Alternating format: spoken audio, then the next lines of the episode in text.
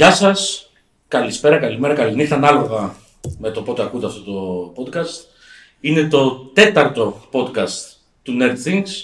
Το podcast που μαζεύει εδώ πέρα την ομάδα του Nerd Things και τη βάζει να μιλάει για διάφορα ζητήματα της pop κουλτούρας. Τριάδα σήμερα. Τριάδα τώρα που ακούτε αυτό το podcast. Είμαι ο Δημοσένης Χρυσόπουλος και έχω μαζί μου τον Κώστα Παγκουρανάκη Γεια σας. και τον Γιάννη Τζοβελέκη. Καλησπέρα. Πρωτού μπούμε στη σημερινή μας συζήτηση, η οποία αφορά το πώς σκιαγραφεί η sci-fi pop κουλτούρα την ίδια την επιστήμη, με την οποία πολλές φορές καταπιάνεται. Να σας υπενθυμίσουμε like, κοινοποίηση του podcast, εγγραφή στο κανάλι, πατήστε το κουμπί subscribe, πατήστε και ένα καμπανάκι δίπλα για να παίρνετε ειδοποίηση για νέα μας βίντεο. Ε, και βέβαια μπορείτε να μας ακούσετε ακριβώς επειδή είμαστε podcast σε Spotify, SoundCloud, ε, στα Apple Podcasts. Είμαστε και εκεί, έχουμε μεγαλοπιαστεί αρκετά.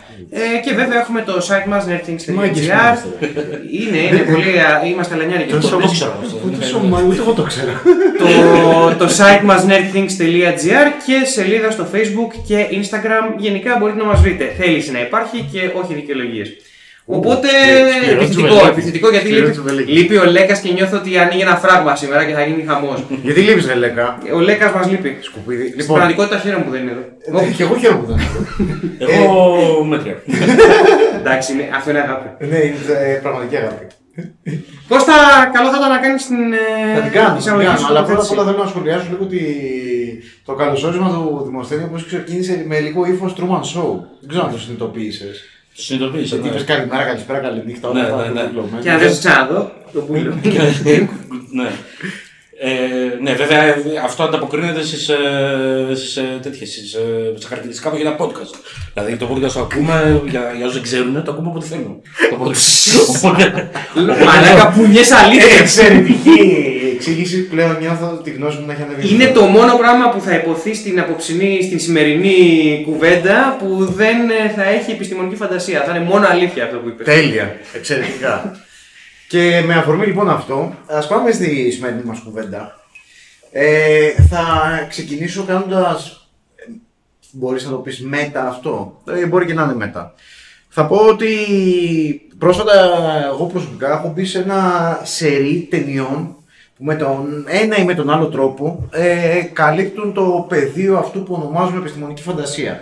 Σε άλλες εκπομπές γενικά Νομίζω έχουμε συμφωνήσει, βασικά σε σκοτεινούς πότες, έχουμε συμφωνήσει ότι η επιστημονική φαντασία συνήθως είναι ένα πλαίσιο στο οποίο το ζάντρα κουμπώνει, δεν είναι ζάντρα ακριβώς από μόνο του. Ότι υπάρχουν επιστημονικές φαντασίες οι οποίες είναι horror, υπάρχουν επιστημονικές φαντασίες οι οποίες είναι action, υπάρχουν πολύ επιστημονική, υπάρχει πολύ επιστημονική φαντασία εκεί. Το έξω. super hero το έχουμε πει αυτό, αλλά κολλάει και Σωστά, για τις αλλά- άλλες. Ναι. ε, Ότι δεν είναι πραγματικό είδος, αλλά είναι ομπρέλα Ναι, Ναι. είδων. Ένα κοινό όμως που έχουν οι ταινίες επιστημονικής φαντασίας μεταξύ τους ε, είναι ότι προφανώς για να είναι sci-fi χρησιμοποιούν την επιστήμη και την τεχνολογία. Και έχω μπει τώρα τελευταία σε ένα σερί ταινιών αυτές τις μέρες που βλέπω αρκετή επιστημονική φαντασία, pop επιστημονική φαντασία. Π.χ. δεν κάθισα να δω το, το primer, Μαλάκα. που είναι ε, το ανα, εντελώ ανάποδο από την pop επιστημονική φαντασία. Αλλά έκατσα, έβλεπα Equilibrium, έβλεπα Jurassic Park, είχα δει πρόσφατα πάλι τα Robocop. Ε, Όλα ε, και τα τρία είδες. Τα Robocop ναι και τα τρία. Και Jurassic Park είδα 2-3, Jurassic World, Jurassic World 2. Δεν έχω δει ακόμα το τελευταίο Jurassic World. Ε, Δεν έχω χάσει και τίποτα όπως καταλαβαίνω, αλλά έχασα και τον χρόνο μου βλέποντας το Jurassic World γενικά. Αλλά τέλος πάντων, μην ασχοληθούμε με αυτό. Υπάρχουν κάποιοι προβληματισμοί εκεί πέρα. Πώς αντιμετωπίζει γενικά το είδος της επιστημονικής φαντασίας μέσα στην pop κουλτούρα όπως έχει αυτή διαμορφωθεί και με δεδομένο ότι πρόσφατα είδαμε το Dune που δεν είναι ακριβώς επιστημονική φαντασία, είναι μάλλον fantasy. Ε, όχι. Επιστημονική μια φαντασία. χαρά επιστημονική φαντασία. Είναι βασικά είναι σκληρός sci-fi κιόλας. Και με αφορμή και το Dune που βγήκε τη στιγμή που ηχογραφείται αυτό το podcast, ξέρω εγώ, 8 μήνες πριν, κάτι τέτοιο. Πότε βγήκε το Dune; Οκτώβριο, Οκτώβριο δεν το είχαμε δει. Κάτι τέτοιο. Άρα είναι 8 μήνες περίπου. 9. Υπάρχει λοιπόν το, το ερώτημα για, γενικά για το είδος, ε, πώς προσεγγίζει το συγκεκριμένο, τη συγκεκριμένη ομπρέλα την επιστήμη εν γέννη. Για να κάνω ένα spoiler το περίπου προς τα που θα κατευθυνθεί η δική μου θέση, ένα πράγμα το οποίο εγώ βλέπω είναι ότι ένα κοινό χαρακτηριστικό της πλειοψηφίας των, μην πω όλων, θα το, θα το αφήσω με ερωτηματικό γιατί δεν, δεν τις έχω δει όλες. Αλλά όλες αυτές που μου έρχονται στο μυαλό ε, δεν περιγράφουν ποτέ μια αισιόδοξη έκβαση της ανθρωπότητας. Ενδεχομένως να μην είχε και νόημα να το κάνουν κάτι τέτοιο. Να, να ήταν κάτι κενό απλά, να μην είχαν κάτι να πούνε. Πού είναι το δράμα; Δεν θα υπήρχε δράμα εκεί. Δεν μπορώ να σταθώ εκεί. Ε, Μέχρι αυτό το σημείο δεν με ικανοποιεί αυτός σαν απάντηση. Περιγράφουν λοιπόν μια δυστοπία και το κυρίαρχο όχημα που κατευθύνει τις ταινίες στη δυστοπία αυτή είναι η επιστήμη και η χρήση της. Μέσα σε αυτό νιώθω ότι υπάρχουν αρκετά πράγματα να πούνε. Πρώτο, τόσο πολιτικά, άμα θέλουμε να το πάμε εκεί, για το ποια είναι η επιστήμη, ποιος είναι εν γέννη ο ρόλος της, πώς χρησιμοποιείται από τα συστήματα. Ένα δεύτερο, σχέση καπιταλισμού και επιστήμης σε ένα πλαίσιο σαν αυτό που είχε θέσει ο Στίφαν Χόκινγκ που θα πω εγώ ότι ο Χόκινγκ μεγάλος, σπουδαίος επιστήμονας φυσικός με ε, έντονες κοινωνικές ανησυχίες είχε φέρει το πράγμα στη σωστή του βάση κατ' εμέ μιλώντας για την τεχνητή νοημοσύνη λέγοντας ότι το πρόβλημα με την τεχνητή νοημοσύνη δεν είναι η τεχνητή νοημοσύνη αλλά το πρόβλημα με την τεχνητή νοημοσύνη είναι ο καπιταλισμός. Ένα λοιπόν δεύτερο ζήτημα που εγώ θα, θα ήθελα να καταθέσω και να συζητηθεί μέσα από το πρίσμα της pop κουλτούρας είναι η σχέση της επιστήμης με τα οικονομικά συστήματα και κατά βάση με τον καπιταλισμό που είναι το σύστημα που είναι το τρέχον. Και ένα τρίτο ερώτημα το οποίο το καταθέτω περισσότερο σαν υποσημείωση και κυρίως για να ακούσω τις δικές σας θέσεις και, και το καταθέτω γιατί κάπου το έχω διαβάσει αυτό σαν κυρίαρχη θέση. Αν το, το είδος που ασχολείται με τις φουτουριστικές δυστοπίε και το sci-fi γενικά, αν έχει μέσα του εγγενώς ψήγματα συντηρητισμού ή όπως το ονομάζει ο καθένας, τον συντηρητισμό. Νομίζω, δεν ξέρω αν ισχύει αυτό καθολικά, αλλά ε, εξετάζοντας το λίγο από εδώ και από εκεί και από πράγματα που έχω διαβάσει και από πράγματα που έχω δει, νιώθω ότι έχει μια αλήθεια αυτό. Όχι καθολικά, το επισημαίνω αυτό, όχι καθολικά, αλλά κυρίαρχα σαν, σαν είδος, σαν ροή. Τώρα, μέσα σε όλα αυτά, έχω υπόψη μου και κάποιες ταινίες, μιλώντας για pop κουλτούρα, οι οποίες νιώθω ότι είναι σε ένα βαθμό αντιπροσωπευτικό του κυρίαρχου ρεύματος. Ε, επιγραμματικά, για να δώσω μια εικόνα, θα πω τις εξής. Το Equilibrium, το οποίο νομίζω είναι μια μίξη μεταξύ του Fahrenheit και του, των βιβλίων του Fahrenheit και του 1984. Οπότε, μιλώντας για το Equilibrium, νιώθω ότι είναι ισοδύναμο να μιλάμε για αυτά. Θα πω το Matrix. Ε, θα πω ταινίες ε, που είναι κοσμικού τρόμου όπως το Event Horizon. Θα πω το Alien που είναι επίσης κοσμικού τρόμου sci-fi. Πάω στο Jurassic Park. Πάω στα Robocop. Ε, νομίζω ότι δημιουργείται ένα πλέγμα δημοφιλών ταινιών οι οποίες δίνουν μια κατεύθυνση σε σχέση με το που πάει σαν ροή όλο αυτό το είδος. Κάποιες από αυτές εγώ τις βλέπω ότι έχουν μια πιο προοδευτική ματιά όπως κατά τη γνώμη μου το Alien. Κάποιοι θεωρώ ότι έχουν μια πιο μπερδεμένη ματιά σε σχέση με, τη, με, τη, με, με την επιστήμη και αν εν γέννη είναι κάτι επιβλαβές, επιζήμιο για, για την ανθρώπινη ελευθερία. Στο πιο μπερδεμένο θα κατατάξω το ρομποκό. Και νομίζω ότι υπάρχουν και λίγο πιο, πιο συντηρητικές ταινίες. Έχω αρχίσει να πιστεύω ότι το Dune είναι από τα πιο συντηρητικά έργα του είδους αυτού. Νομίζω ότι πριν ε, πιάσουμε την σχέση της ε, pop κουλτούρας και πιο εξειδικευμένου sci-fi με την έννοια της τεχνολογίας και της επιστήμης, ε, καλό θα ήταν να δούμε ε, ποιες είναι γενικότερα οι θέσεις γύρω από το ζήτημα της τεχνολογικής ανάπτυξης και της επιστήμης, γιατί έτσι κι αλλιώς ο κουλτούρα αυτό κάνει αντανακλά ε, απόψεις και αντιλήψεις που υπάρχουν έτσι κι αλλιώς στην κοινωνία. Η δικιά μου γνώμη είναι ότι υπάρχουν τρεις βασικές θέσεις γύρω από το ζήτημα της τεχνολογικής πρόοδου και της επιστήμης. Οι δύο εκ των οποίων είναι κατά την άποψή μου συντηρητικές ή, εν πάση περιπτώσει, μας οδηγούν σε συντηρητικές καταστάσεις, και μία η οποία είναι προοδευτική. Στις δύο συντηρητικές, η μία είναι, από τις δύο συντηρητικές, η μία είναι η εξής. Είναι η, η, η αμυγός καπιταλιστική αφήγηση γύρω από την έννοια της επιστήμης. Αυτή που λέει ότι η τεχνολογική πρόοδος και η εξέλιξη ανθρωπότητας είναι δύο πράγματα που de facto πάνε χέρι-χέρι. Όταν ε, η επιστήμη προοδεύει, αυτόματα προοδεύει και η ανθρωπότητα, δεν και καλά, δημοτελειακά η οποία είναι κατά την άποψή μου μια θέση, η οποία αν τη βάλεις μέσα στο πρίσμα του καπιταλισμού, γιατί δεν, δεν, δεν τοποθετείς σαν κενό αυτή η θέση, τοποθετείται μέσα σε μια καπιταλιστική κοινωνία, είναι κατά την άποψή μου μια τέρμα αντιδραστική θέση, η οποία ευνοεί ε, δυστοπικά περιβάλλοντα εργασίας και τα οποία λειτουργούν προς όφελος της αύξησης των κερδών του κεφαλαίου. Υπάρχει μια άλλη θέση η οποία έρχεται να αντιτεθεί σε αυτή, η οποία κατά την είναι επίσης συντηρητική, η οποία λέει το ακριβώς ανάποδο λέει ότι η ανάπτυξη της τεχνολογικής πρόοδου, η τεχνολογική πρόοδος και η ανάπτυξη της επιστήμης είναι de facto αντιθετική με την ε, ανθρώπινη ευτυχία, με την ανθρώπινη, με την ανθρώπινη πρόοδο, Δηλαδή με το, που, με το που εξελίσσεται η τεχνολογία, με το που υπάρχει η τεχνολογική ανάπτυξη, με το που ε, αναπτύσσεται η επιστήμη, αυτόματα αυτό είναι κάτι αρνητικό για την, ε, ανθρωπότητα. Πατάει πάντως κάποια ψήγματα αλήθεια σε αυτό, γιατί πράγματι μέσα στον καπιταλισμό ο τρόπος με τον οποίο εξελίσσεται η τεχνολογία και η επιστήμη θέλει να πλήρουν τους εργαζόμενους και σε, σε μεγάλο βαθμό ανθρώπους οι οποίοι δεν κατανοούν το περιεχόμενο της εργασίας τους. Δηλαδή, όταν ο άλλος βρίσκεται σε ένα εργοστάσιο και είναι το γρανάζι της μηχανής το οποίο συντελείς στην τεχνολογική πρόοδο, δεν είναι αυτός ο οποίος ε, διαχειρίζεται αυτή την τεχνολογική πρόοδο, άλλοι διαχειρίζονται για αυτόν. Οπότε έχει κάποια ψήγματα αλήθειας αυτό το, αυτό το πράγμα. Θεωρώ όμως ότι η νομοτέλεια που διέπει το κάνει συντηρητικό. Νομίζω ότι η αλήθεια βρίσκεται κάπου στη μέση. Ε, και η σωστή απάντηση είναι ότι η τεχνολογική πρόοδος και η εξέλιξη είναι δυνητικά ε, μια διαδικασία η οποία είναι υπέρ της ανθρωπότητας, αρκεί η ανθρωπότητα μπορεί να παρέμβει σε αυτήν συνολικά και όχι μια elite. Να μην υπάρχει δηλαδή μια elite η οποία διαχειρίζεται αυτό το πράγμα που λέγεται τεχνολογική πρόοδος. Για να το συνδέσω με την ε, pop κουλτούρα και με τις ε, και με τις ταινίες και με τα βιβλία και όλα αυτά, θα αναφέρω ένα χαρακτηριστικό απόσπασμα μιας από τις πιο χαρακτηριστικές ταινίες επιστημονικής φαντασίας όλων των εποχών, του 2001 Ειδήσιο του Διαστήματος, όταν σε μία από τις πρώτες σκηνές βλέπουμε τον πίθηκο, δηλαδή τον πρώτο άνθρωπο, τον πρωτόγονο άνθρωπο, ο οποίος κοιτάει τα κόκαλα ενός νεκρού ζώου και κοιτώντας τα έχει μια επιφοίτηση. Ο Κιούμπρικ μάλιστα υπερτονίζει αυτή την επιφοίτηση με μια επική μουσική. Ράξ Πετράκης ΑΕ. Ράξ Πετράκης ΑΕ, ναι. ε, δεν θέλω να δείξει εκείνη τη στιγμή ότι είναι μια κομβική στιγμή για την ιστορία της ανθρωπότητας αυτό το πράγμα.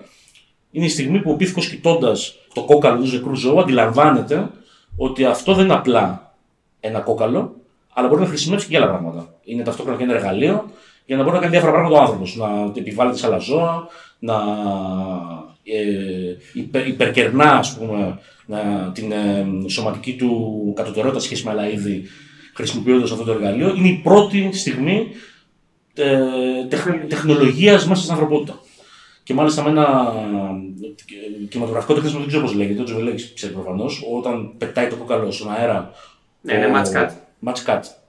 Και ταυτόχρονα βλέπουμε το κόκαλο γίνεται διαστημόπλοιο, έχοντας ταξιδέψει χιλιάδες χρόνια μπροστά. Ο Κιούμπρικ λέει με πάρα πολύ σαφή τρόπο ότι όλο αυτό είναι μια διαδικασία. Δηλαδή, στη στιγμή του κόκαλου που πιάνει ο πίθηκος και εκείνη τη στιγμή τι κάνει, ουσιαστικά παρεμβαίνεις στη φύση του και στο φυσικό του περιβάλλον επαναδιαμορφώνοντας το προς όφελός του, άρα παράγεις τεχνολογία με έναν τρόπο, σε πολύ πρωτόλιο επίπεδο.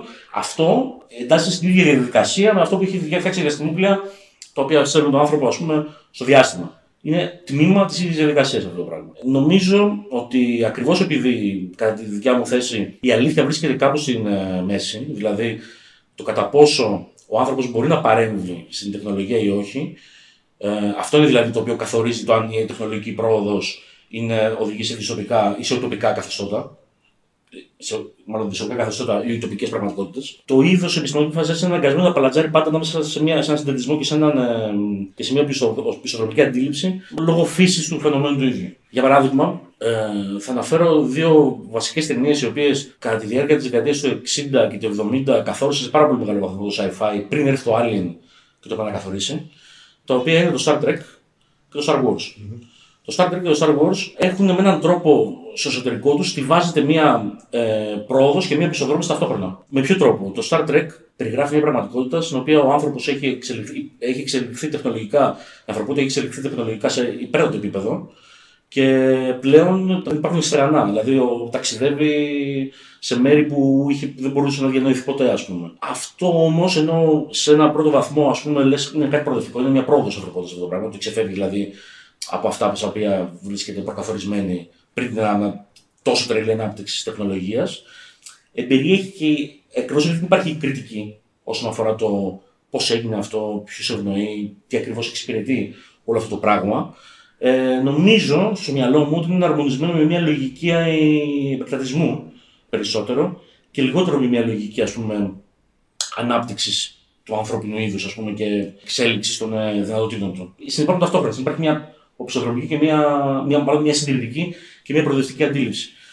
Το Star Wars επίσης διακατέχεται από μια έτσι, φωτεινότητα την οποία, η οποία υπάρχει και στο, και στο Star Trek. Έχει οικειοποιηθεί με έναν τρόπο τη λογική των western όπου υπάρχει μια κατάσταση η οποία τελειώνει αλλά σου περιγράφει μια ερημική κατάσταση, ας πούμε, όπου είναι αποτέλεσμα μιας αυτοκρατορίας η οποία ηγεμονεύει, η οποία σε πάρα πολύ μεγάλο βαθμό το κοινωνικό μοντέλο της αυτοκρατορίας και μόνο το διατυπώνεις παραπέμπει λίγο στη Σοβιετική Ένωση όσον αφορά την κοινωνική μορφή κοινωνικής οργάνωσης και ο αρχηγός του είναι μια σταλινική φιγούρα, ας πούμε, είναι μια ηγεμονική μορφή ο Darth Vader. Αναπαράγει δηλαδή το, το, το, το ανθρωπότυπο του δικτάτορα, ας πούμε, ο οποίος ας πούμε τι, τι έχει κάνει στην πραγματικότητα μέσα από, αυτή την, ε, μέσα από την ηγεμονία του, έχει φέρει μια κατάσταση ας πούμε, η οποία θυμίζει πάρα πολύ άγρια δύση και οι στερεοτυπικές φιγούρες οι οποίες θα, θα, θα, θα αναμετρηθούν με αυτό είναι αμερικάνικες, είναι ξανθοί άνθρωποι, ας πούμε, ε, λευκοί, οι οποίοι θα τα βάλουν με το μοντέλο το Σοβιετοειδές με έναν τρόπο. Και εδώ υπάρχει ε, ταυτόχρονα μια πιστοδρόμηση και μια προοδευτικότητα σε αυτό το πράγμα. Από τη μία δηλαδή υπάρχει το, το ψήγμα της ε, αναγκαιότητας των ανθρώπων να πάρουν πάλι την κατάσταση στα χέρια τους. Από την άλλη, είναι τόσο αμερικανοκινούμενο αυτή η κατάσταση, ας πούμε, που υπάρχει ένα, μια μικρή προπαγάνδα σε αυτό το πράγμα, ας πούμε. Συνυπάρχουν ταυτόχρονα και τα δύο κομμάτια ας πούμε, που, που ανέφερα. Το Alien έρχεται και τα καταρρύπτει αυτά τα δύο. Δείχνει έναν κόσμο ο οποίος είναι σκοτεινός, δεν μπαίνει στη διαδικασία να φτιάξει στρατόπεδα ανθρώπων. Ο άνθρωπος είναι ένα στρατόπεδο μόνος του σε αυτό το πράγμα. Και μάλιστα η κοινότητα που φτιάχνει το Alien είναι μια κοινότητα η οποία είναι παραπλανημένη από μια απρόσωπη εταιρεία. Έτσι, η οποία τι κάνει, ε, χρησιμοποιεί τους ανθρώπους, το πλήρωμα δηλαδή του συγκεκριμένου του Νοστρόμου, εργατικά χέρια, τα οποία ακριβώς δεν ξέρουν τι κάνουν. Δηλαδή δεν ξέρουν πού πάνε, σε ποια αποστολή βρίσκονται. Και το μόνο κίνητρο το οποίο έχουν είναι ότι κοιτάξτε να δείτε, πρέπει να φέρετε τι στην αποστολή, γιατί αυτό θα είναι μια ιστορική στιγμή για την ε, επιστήμη. Δεν το θέτουμε καν έτσι, αν θυμάσαι καλά. Το, ε, το, στην ταινία στο. σω το μπερδεύω το Event Horizon που πρόσφατα, γιατί στο Event Horizon πάλι υπάρχει αυτό. Δηλαδή ότι μην, μην, μην πολύ συζητάτε τι κάνουμε, τι πάμε να κάνουμε. Ακριβώς. Πάμε να κάνουμε κάτι πολύ τρελό, ας Στο Event Horizon ισχύει αυτό. Στο Alien η κουβέντα είναι για να τους πείσουν ότι κοιτάξτε να δείτε, μέσα στα συμβόλαιά σας γράφει ότι αν δεν, όταν βρούμε σήμα πρέπει να πάμε να το διερευνήσουμε και αν δεν πάμε να το κάνουμε δεν δικαιούμαστε πόνου. Το θέτουμε εντελώς στιγνούς ε, συμβολέου και καπιταλισμού ναι. στο Alien. Μπαίνει με, με έναν τρόπο τέλος πάντων.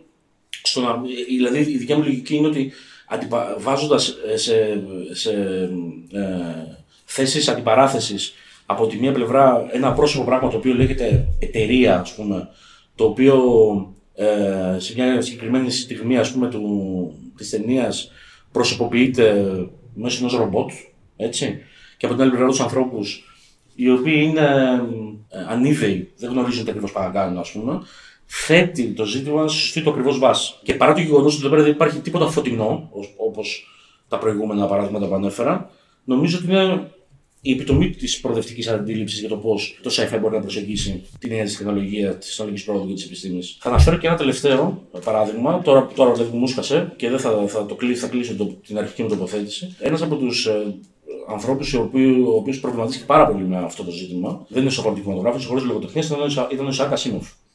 Ο Ισaac Ασίμοφ, αν διαβάσει κανείς το Εγώ το ρομπότ, ένα βιβλίο το οποίο είναι πάρα πολύ εύκολο διάβαση γενικά, παρά το γεγονός ότι ο Ισaac Ασίμοφ έχει μια φήμη ότι είναι πολύ βαρύτητο συγγραφέα κτλ. Είναι πάρα πολύ εύκολο διάβαστο και πάρα πολύ χαλαρός στο γράψιμό του. Είναι πάρα πολύ αισιόδοξος. Θεωρεί ότι επειδή έχει και μια λογική σοσιαλισμού, ας πούμε, στον πώς τρόπο σκέφτεται, ε, θεωρεί ότι η ανάπτυξη της τεχνολογίας περισσότερο θα λύσει τα προβλήματα των ανθρώπων και λιγότερο θα, θα μας οδηγήσει σε δυστοπικές καταστάσεις κτλ. Παρ' όλα αυτά, ακριβώς επειδή ο άνθρωπος δεν έχει μάθει να αντιμετωπίζει την τεχνολογία ως κάτι δικό του, αλλά ως κάτι το οποίο συνεχίζει να το, να το διαχειρίζει μια ελίτ, ακόμα και αν είναι προς όφελος της ανθρωπότητας, όταν προκύπτει αυτό το πράγμα που λέγεται τεχνητή νοημοσύνη, το οποίο ξεφεύγει από τα πρότυπα που έχουμε μάθει, δηλαδή ότι είναι ένα ρομπότ που μας κάνει τις δουλειές και τελεία, αλλά έχουμε να κάνουμε με υπάρξεις οι οποίες έχουν συνείδηση, αισθήματα, όλα αυτά, δημιουργούν κάποια προβληματάκια. Δηλαδή, τι σου λέει ο Ασίμου, σου λέει ότι αφετηριακά είναι καλό η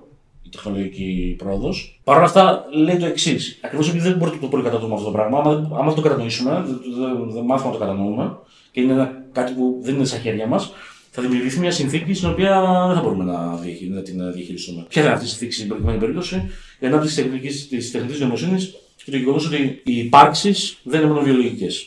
Είναι και τεχνητές. Και εκεί προ, προκύπτουν προβληματάκια, ας πούμε, γιατί, γιατί ο άνθρωπος εν τέλει είναι ξένος σε σχέση με την τεχνολογία, όσο και αν η τεχνολογία μπορεί να του, να του, να του προσδώσει ευμάρεια, ας πούμε. Άμα παραμείνει ξένος, θα έχουμε θεματάκια ως προς αυτό το πράγμα. Τι πρέπει να γίνει λοιπόν, πρέπει να είμαστε ξένοι με την τεχνολογία. Πρέπει η τεχνολογία να μην είναι ένα πράγμα το οποίο το αντιλαμβανόμαστε ως θρησκευτικό γεγονός. Όπως κάποτε οι πρωτόγονοι βλέπανε μια στραπή, δεν ξέρουν τι να αποδώσουν και λέγανε κάποιος Θεός μάλλον πετάει αστραπέ, ας πούμε. Έτσι και εμείς, ας πούμε, το γεγονός ότι σήμερα ας πούμε, εγώ μπορώ να πάρω ένα τηλέφωνο τώρα, να πατήσω ένα κουμπάκι και να μιλήσω με τον Καναδά τηλεφωνικά. Α, δεν ξέρω πώς γίνεται αυτό.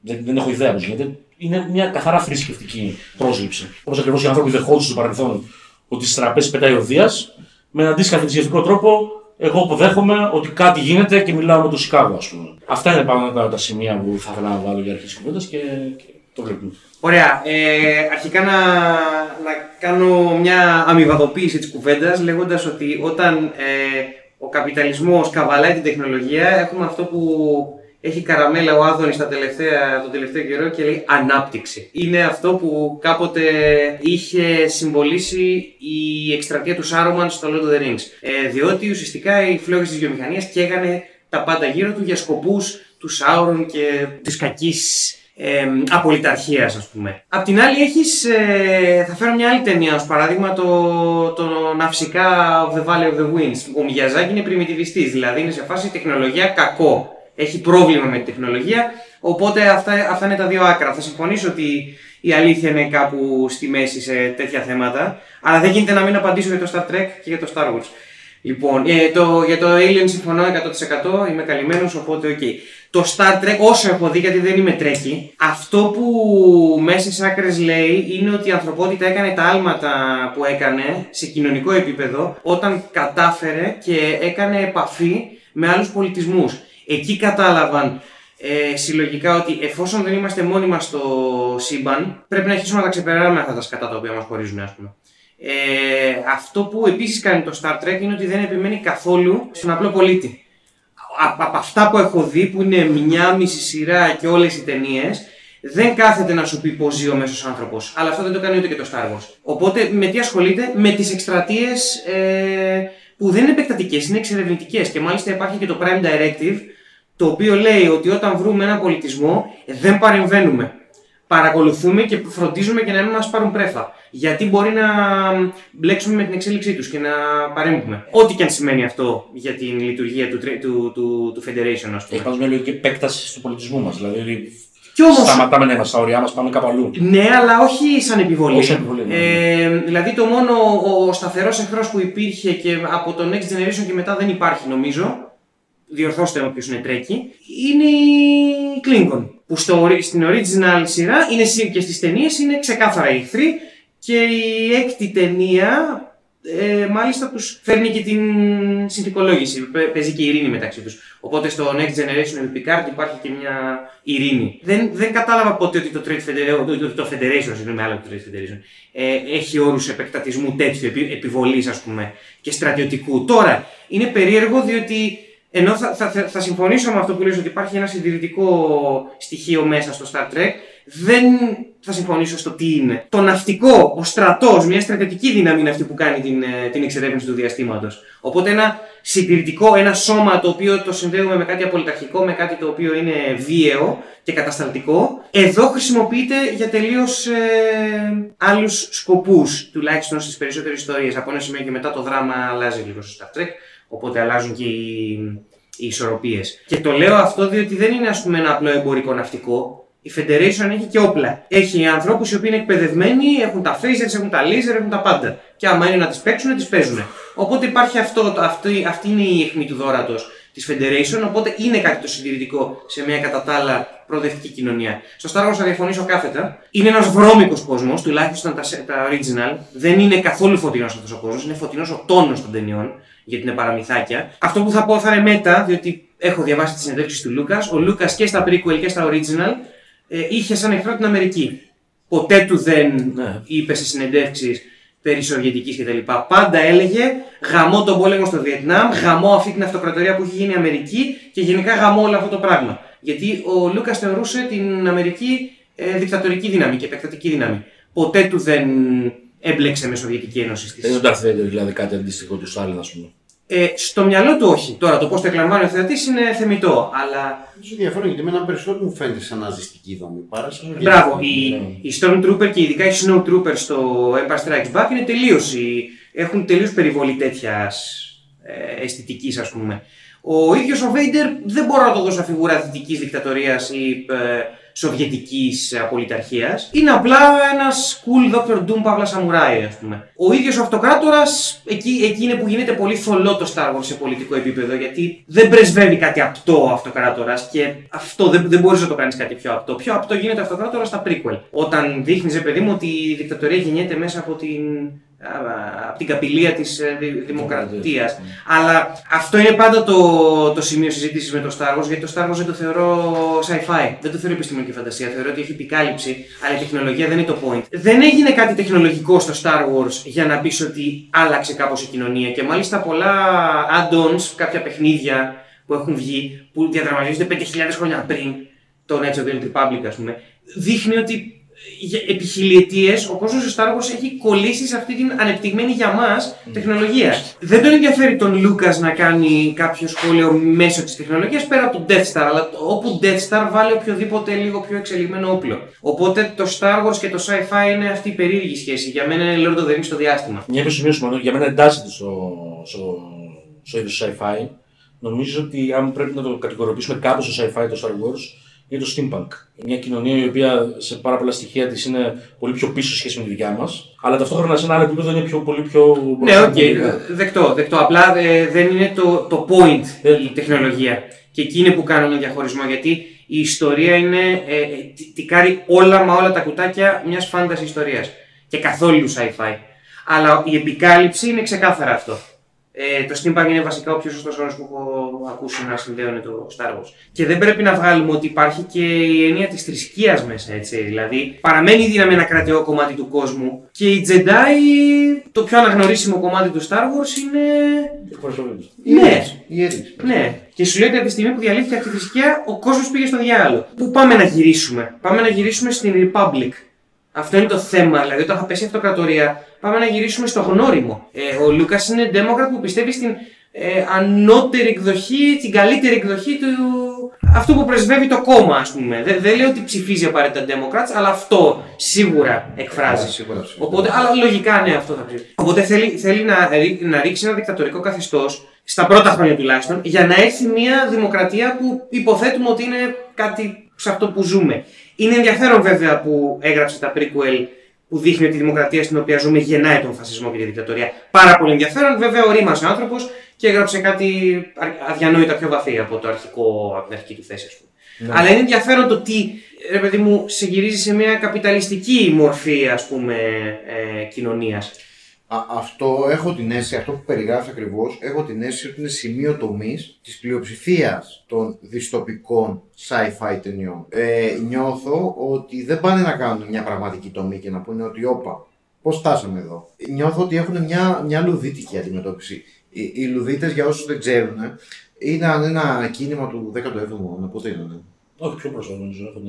Θέλω να ήταν ένα βρετανικό κίνημα. Ακριβώς, ναι. Που όταν αναπτύχθηκαν οι, οι μηχανές που γαζώνανε, αυτοί πηγαίνανε και κάνανε σαμποτάζ γιατί θεωρούσαν πως θα χαθούν δουλειές λόγω της ανάπτυξης της τεχνολογίας. Mm. Όλο αυτό το πράγμα έχει κληροδοτηθεί στην ανθρωπότητα σαν τάση. Και νομίζω ότι πολύ συχνά ο άνθρωπος κρίνει την εξέλιξη της επιστήμης υπό το πρίσμα αυτό. Ότι θα, θα έρθει η επιστήμη και η επιστήμη θα υποκαταστήσει τον άνθρωπο με έναν τρόπο που ο άνθρωπος θα είναι πια περιττός. Και πολύ συχνά πέφτουν στη λούπα ότι.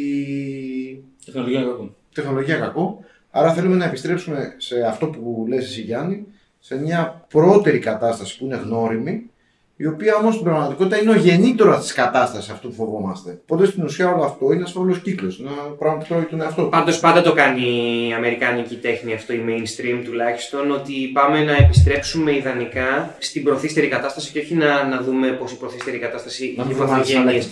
Τώρα ε, φεύγω λίγο, λίγο μια πολύ μικρή παράκαμψη, γιατί πάντα θα το φέρνω σαν ένα γελιοδέστατο παράδειγμα, όσο και αν μ' άρεσε η ταινία. Στο Born Ultimatum, το τρίτο Born, ρωτάει ο. ο Born. Αυτό; Ναι, ναι, ρωτάει ο Born την Joan Allen, τον χαρακτήρα της Joan Allen που είναι η director της CIA, λέει γιατί με βοηθάς; Λέει γιατί δεν είμαστε αυτό.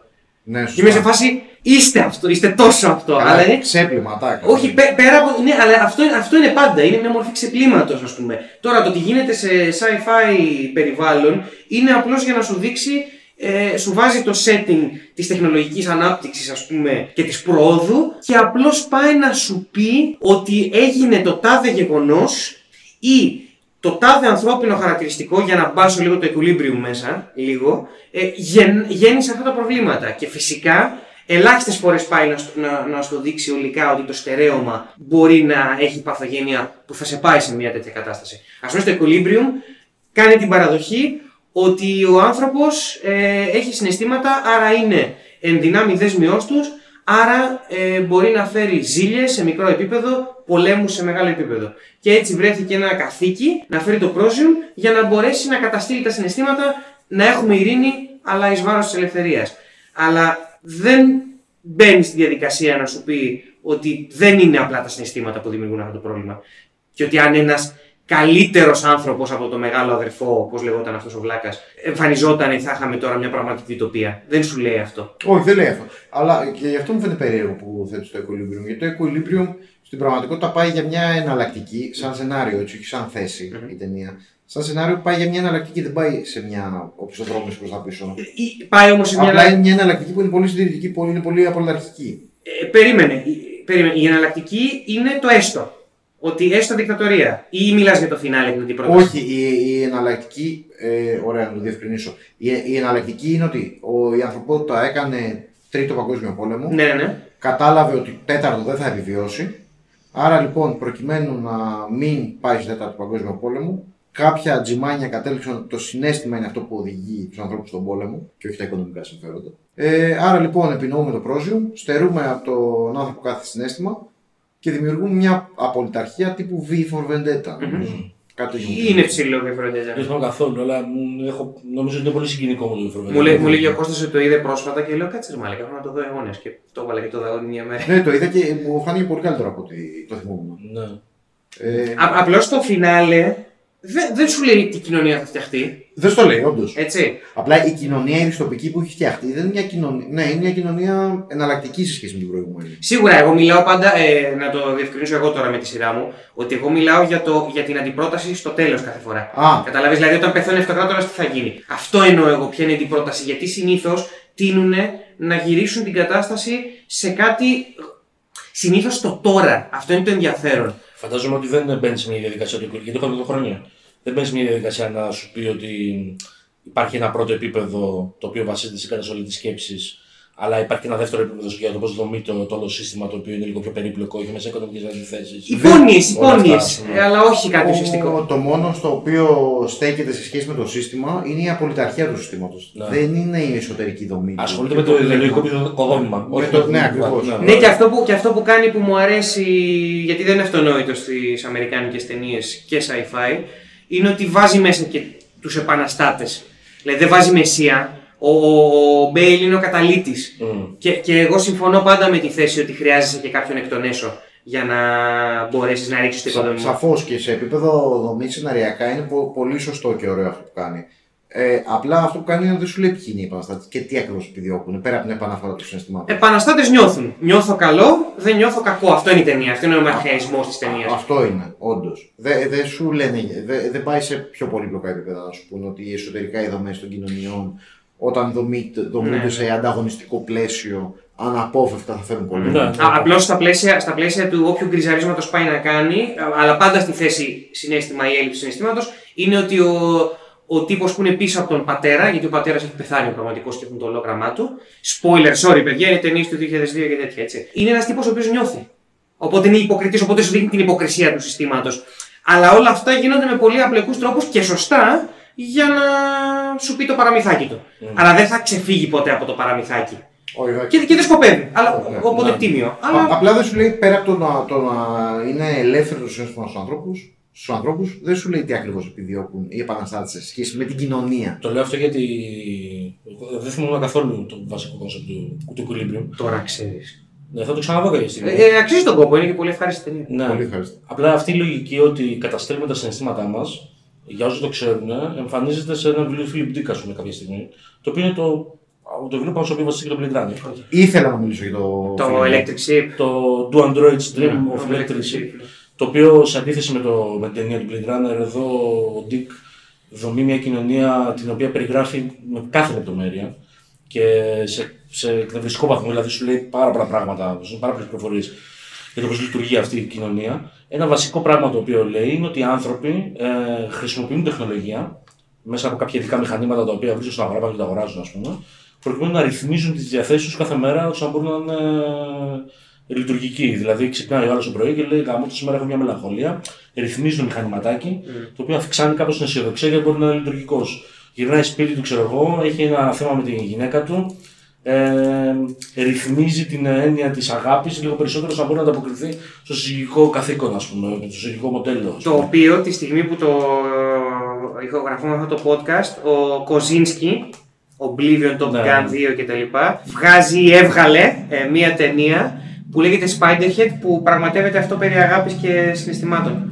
Σε μια Ναι. φυλακή τους ε, κρατούμενους τους ρυθμίζουν τη, τα επίπεδα κάποιων ουσιών ώστε να παίξει αγάπη Ναι, ναι. και είναι Απλά, πραγματική. απλά, απλά ο Ντίκ έρχεται και το δένει με ένα περιβάλλον στο οποίο υπερτονίζεται υπερβολικά η έννοια ας πούμε, της ιεραρχίας, τόσο σε κοινωνικό όσο και σε οικονομικό επίπεδο. Οπότε έρχεται και το δένει με έναν τρόπο, ας πούμε. Μάλιστα κάνει κάτι, κάνει, τώρα δεν ξέρω, μπορεί να εκτρέπω κάποιο συζήτηση, αλλά κάνει κάτι πολύ ενδιαφέρον, το οποίο νομίζω ότι κολλάει γενικά με μια τάση της επιστημονική φαντασίας, η οποία έχει μια λογική πάντα να φτιάχνει φιγούρες οι οποίοι λέγονται εκλεκτοί. Άρα με έναν τρόπο φλερτάρει με τον μεσιανισμό ως αντίβαρο σε αυτό που είναι η τεχνολογία που έρχεται να μας ε, καταστρέψει τέλος πάντων. Σε σε αυτή την κοινωνία που δομεί ο Φίλιπ Ντίκ υπάρχει μια κυρίαρχη θρησκεία η οποία λέγεται Μερσερισμό και ο ηγέτης της είναι ένας ε, τηλεοπτικός αστέρας, την Κουλαζόπουλο ας πούμε, ο οποίος βγαίνει κάθε βράδυ στην τηλεόραση και κάνει κήρυγμα. Και υπάρχουν κάποιες φήμες ότι δεν υπάρχει καν ο τύπος αυτός, είναι ένα ολόγραμμα. Ε, Παρ' όλα αυτά έχει ένα πλήθος πιστών και ο προ- βασικός πρόεδρο ο Ντέκαρτ είναι πιστός του μερσερισμού, ο οποίος ε, βέβαια για να αποκτάς πρόσβαση στα κηρύγματά του πρέπει κάθε μέρα να καταναλώνεις εικόνα από την τηλεόραση. Δηλαδή συνδέει τα media ας πούμε, και το μηντιακό. Εντάξει, άγρια το Λιβύριο. Άγρια το έχει σηκώσει το Λιβύριο και καλώ. Και που μέσα σε όλο αυτό το περιβάλλον υπάρχουν και τα ανθρωποειδή και το πώς όλο αυτό, ας πούμε.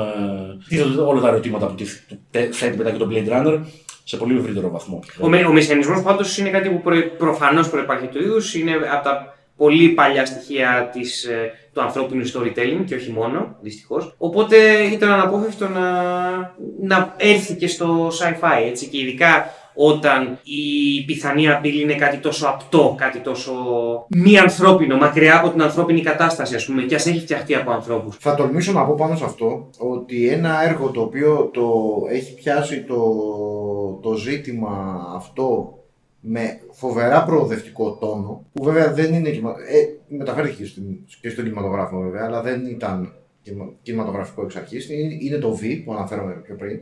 Το οποίο V θα πει κάποιος δεν είναι ακριβώς sci-fi. Εγώ θα πω ότι σαν story έχει στοιχεία sci-fi. Έχει με βεβαίως τα πειράματα και όλα sci-fi, αυτά. βεβαίως έχει. Ε, αλλά αυτό που κάνει πάρα πολύ έξυπνα ο Μουρ εκεί είναι ότι χρησιμοποιεί το μοτίβο του Μεσσία για να καταρρύψει τον Μεσσία. Ναι, ναι, ναι. Και αυτή είναι η μαγιά του Άλαν Μουρ και εκεί είναι που το παίρνει και αποθεώνει τον προοδευτισμό του έργου. Σας έλειψε ο Παπούρας από το προηγούμενο podcast; Τα Ορίστε τα δύο σέντ του εδώ πέρα.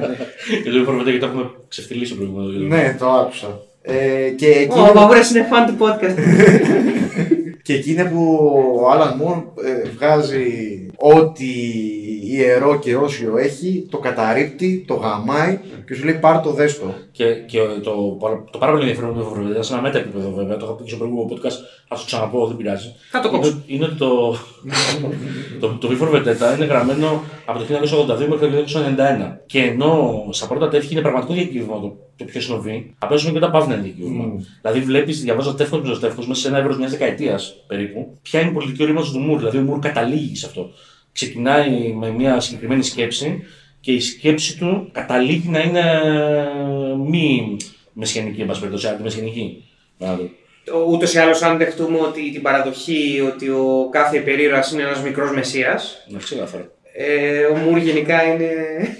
θα σας δείξω εγώ, θα δείτε τι θα πάθετε. Ο συντηρητισμός, ας πούμε, σε ένα έργο τέχνης το οποίο είναι επιστημονικής φαντασίας, θεωρώ ότι είναι εγγενή άμα το έργο αυτό ξεκινάει με το ότι η τεχνολογία φταίει. Άμα δείξεις με το δάχτυλο την τεχνολογία, ε, αυτομάτως είσαι συντηρητικός κατά τη γνώμη μου. Φυσικά. Διότι η τεχνολογία δεν. Όχι, και δεν μιλάω τώρα για ένα ρομπότ, για, για ένα πλάσμα με τεχνητή νοημοσύνη, μιλάω για τη τεχνολογία σαν έννοια. Την επιστήμη. Η επιστήμη δεν σκέφτεται. Η επιστήμη δεν έχει δική της βούληση. Είναι, ένα, είναι μια. Είναι εργαλείο. Ακριβώς, είναι εργαλείο. Όπως όλα τα εργαλεία, θα το κάνεις ό,τι νομίζεις. Εντάξει, το πιστόλι δεν είναι εργαλείο. Το πιστόλι δημιουργήθηκε για πολύ συγκεκριμένο λόγο. Αλλά η λογική, η φυσική πίσω από το πιστόλι δεν ήταν για να σκοτώσεις. Απαραίτητα. Έγινε κάτι για να σκοτώσεις. Οπότε, όταν ξεκινάς με τεχνοφοβία, αυτομάτως μπαίνουν αστερίσκοι στο όραμά σου και λες πού γυρίζουμε; Αν γυρίζουμε στον πριμιτιβισμό, αν αυτή είναι η θέση σου, φλερτάρεις πάρα πολύ άγρια με,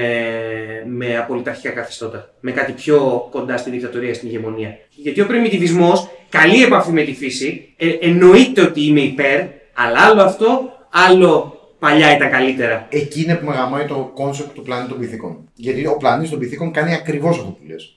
Ο πλανήτης των πιθήκων στην πραγματικότητα είναι μια sci-fi ταινία. Τι θέλει να πει, τουλάχιστον ε, δε- δεν έχω ασχοληθεί πολύ, δηλαδή πέρα από του απλά να του δω τους, το, τον πλανήτη των πιθήκων παλιά, ασχολούμαι με την τριλογία του Reeves τώρα. Αυτό κάνει. Ακριβώς. Όσο και να την αγαπάω την ταινία, έχει, νιώθω ότι έχει τις ταινίες, νιώθω ότι ε, έχουν αυτή την τάση. Η λύση τελικά του πράγματος δίνεται σε μια επανεκκίνηση της ανθρωπότητας, πηγαίνοντας τόσο βαθιά στις ρίζες της, ώστε να πάει στο προηγούμενο δαρβηνικό είδος. Ακριβώς. Ώστε, ώστε να υπήσουμε ότι έχοντας έρθει σε επαφή το προηγούμενο δαρβηνικό είδος με τον Homo sapiens, ο οποίος αυτοκαταστράφηκε, Δεν γίνεται για λάθη. ε, δεν θα γίνουν τα ίδια λάθη. Ακριβώς. Και είναι βέβαια, πρέπει να το πούμε αυτό, ότι η τρίτη ταινία είναι ο Μωυσής, είναι η ιστορία του Μωυσή. Ε, ξεκάθαρα. Που είναι και ο... Ξεκάθαρα, σαφώς. το The Batman. Θέλω να πω λοιπόν ότι ε, μέσα σε αυτό, η αρχική μου θέση λοιπόν, το είπα και λίγο στην εισηγήση, είναι ότι εγγενώς κρύβει το, το, το συνολικό είδος, κρύβει ένα συντηρητισμό, τον οποίο βέβαια εγώ δεν θέλω να μπω αυτή τη στιγμή στη διαδικασία, παρότι με κριντζάρει και δεν το γουστάρω πολύ, θέλω προοδευτικά πράγματα στη ζωή μου. Το Δεν- τι boomer. δεν- δεν- δεν- δεν- δεν μπορώ. Μήπως δεν σου αρέσει και η τραπ. Ε, λέω λοιπόν ότι εγγενώς το είδος νιώθω εγώ, συμφωνώντας με αυτό που έχω διαβάσει ή έχω ακούσει, δεν θυμάμαι, έχει έναν συντηρητισμό, Έμφυτο. τον, έμφυτο, ναι, τον οποίο στην πραγματικότητα δεν θέλω σε πρώτο βαθμό να τον καταδικάσω. Θέλω πρώτα απ' όλα να τον διερευνήσω, να τον εξερευνήσω. Νιώθω λοιπόν ότι έχει να κάνει ο συντηρητισμός αυτός με δύο-τρεις παράγοντες. Ο πρώτος είναι όλος αυτός ο φόβος ολουδίτικος που έλεγα πριν.